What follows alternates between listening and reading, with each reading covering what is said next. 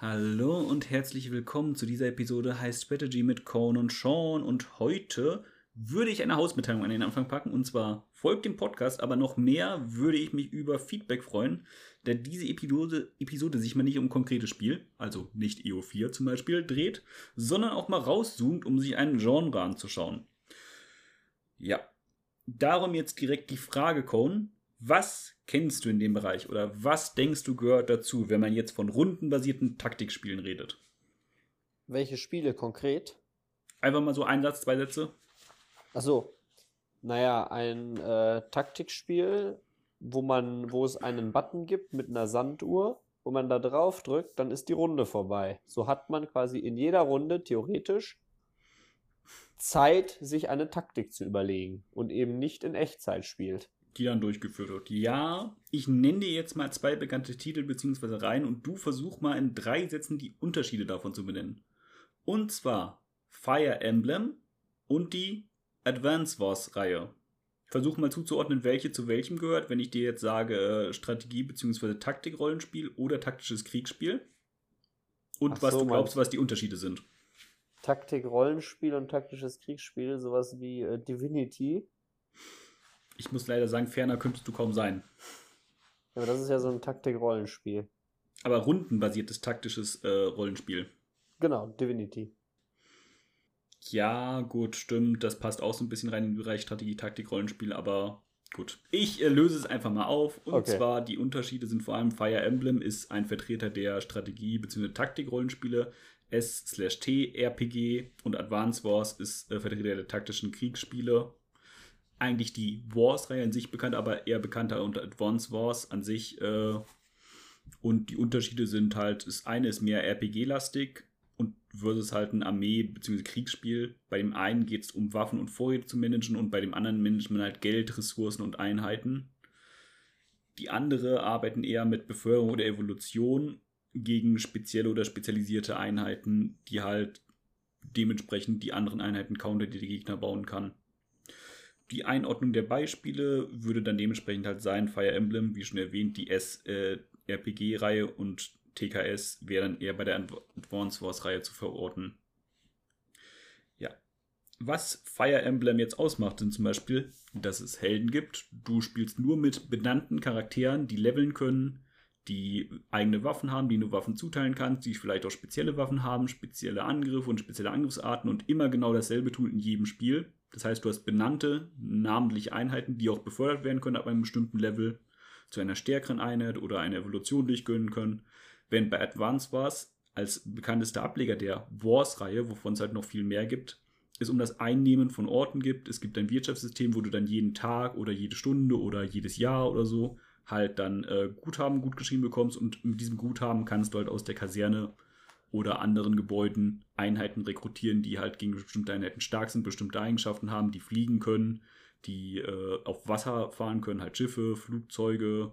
Es gibt auch andere Spiele, da kann man da halt Kreaturen äh, rekrutieren und sowas, aber es sind halt spezialisierte Einheitentypen. Das sind erstmal so die distinktiven Unterschiede.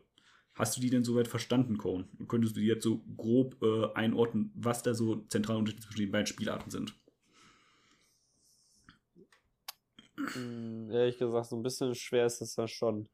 Gut, um es dann auch zu sagen, das eine ist halt, du hast halt benannte Charaktere, Helden könnte man sie nennen, denen du äh, wie beim RPG levelst und spezielle Waffen gibst, weiter aufleveln, stärker machen, entwickeln und befördern.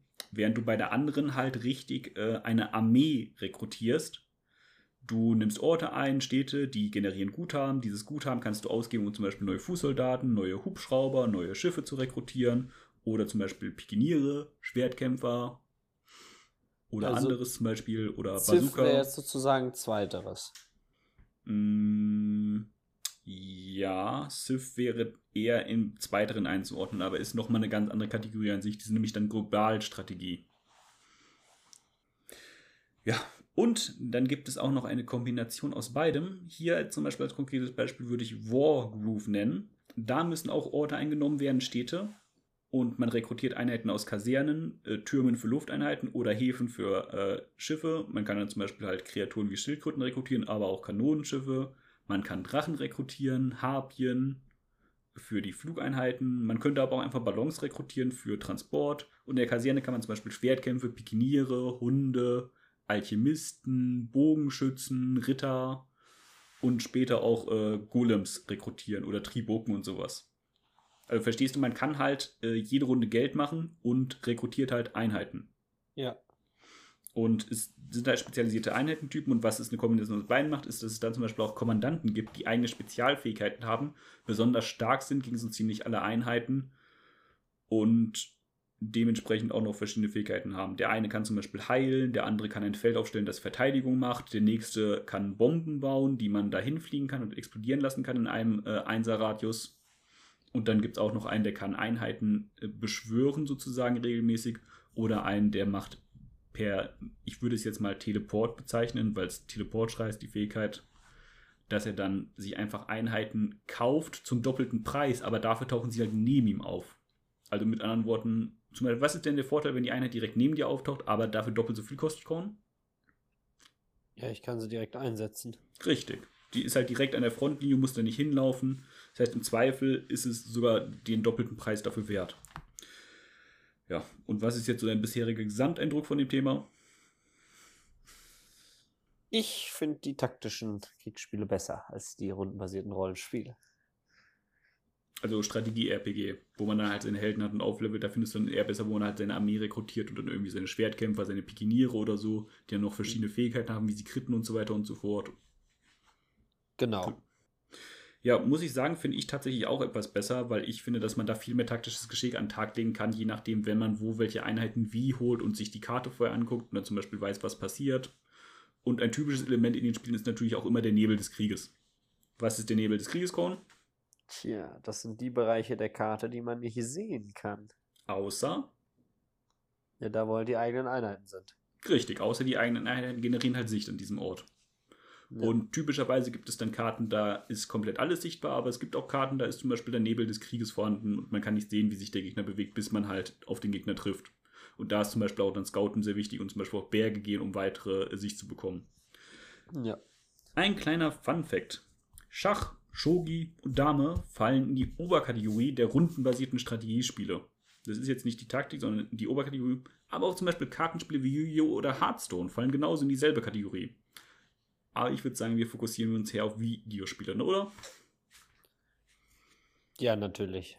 Ich meine, ja. Schach ist auch interessant, aber gut. Ja, und man könnte fast meinen, wir hätten schon mal eine Episode über Schach gemacht und heißt Story. Hm. Mhm, okay. Ja, ja, vielleicht wollt ihr da mal reinhören. Nun ja, auf jeden Fall ist eine andere Eigenschaft, die diese Spielart zum Beispiel auch teilt, dass sie eine gute Umsetzbarkeit hat auf mobilen Geräten. Weil du musst halt Runden warten und es ist halt einfach, wenn du deine Sachen vorher planst, kannst du Stück für Stück machen, du musst nicht live bedienen und so weiter. Ja, es ist es eigentlich auch schon großartig gewesen. Ich kann jetzt nicht mehr so viel dazu erzählen, weil ich halt meine drei Beispiele genannt habe und halt, was die so ausmacht. Hast du noch was dazu? Letzte Worte von dir? Es war ja so ein etwas anderes Thema. Nö, ja, dann würde ich sagen, war das mal eine kürzere Episode und folgt heißt Strategy auf Instagram. Es besteht sogar eine Chance, dass wir da zusätzliche Inhalte veröffentlichen. Aber auch nur eine Chance. Tschö.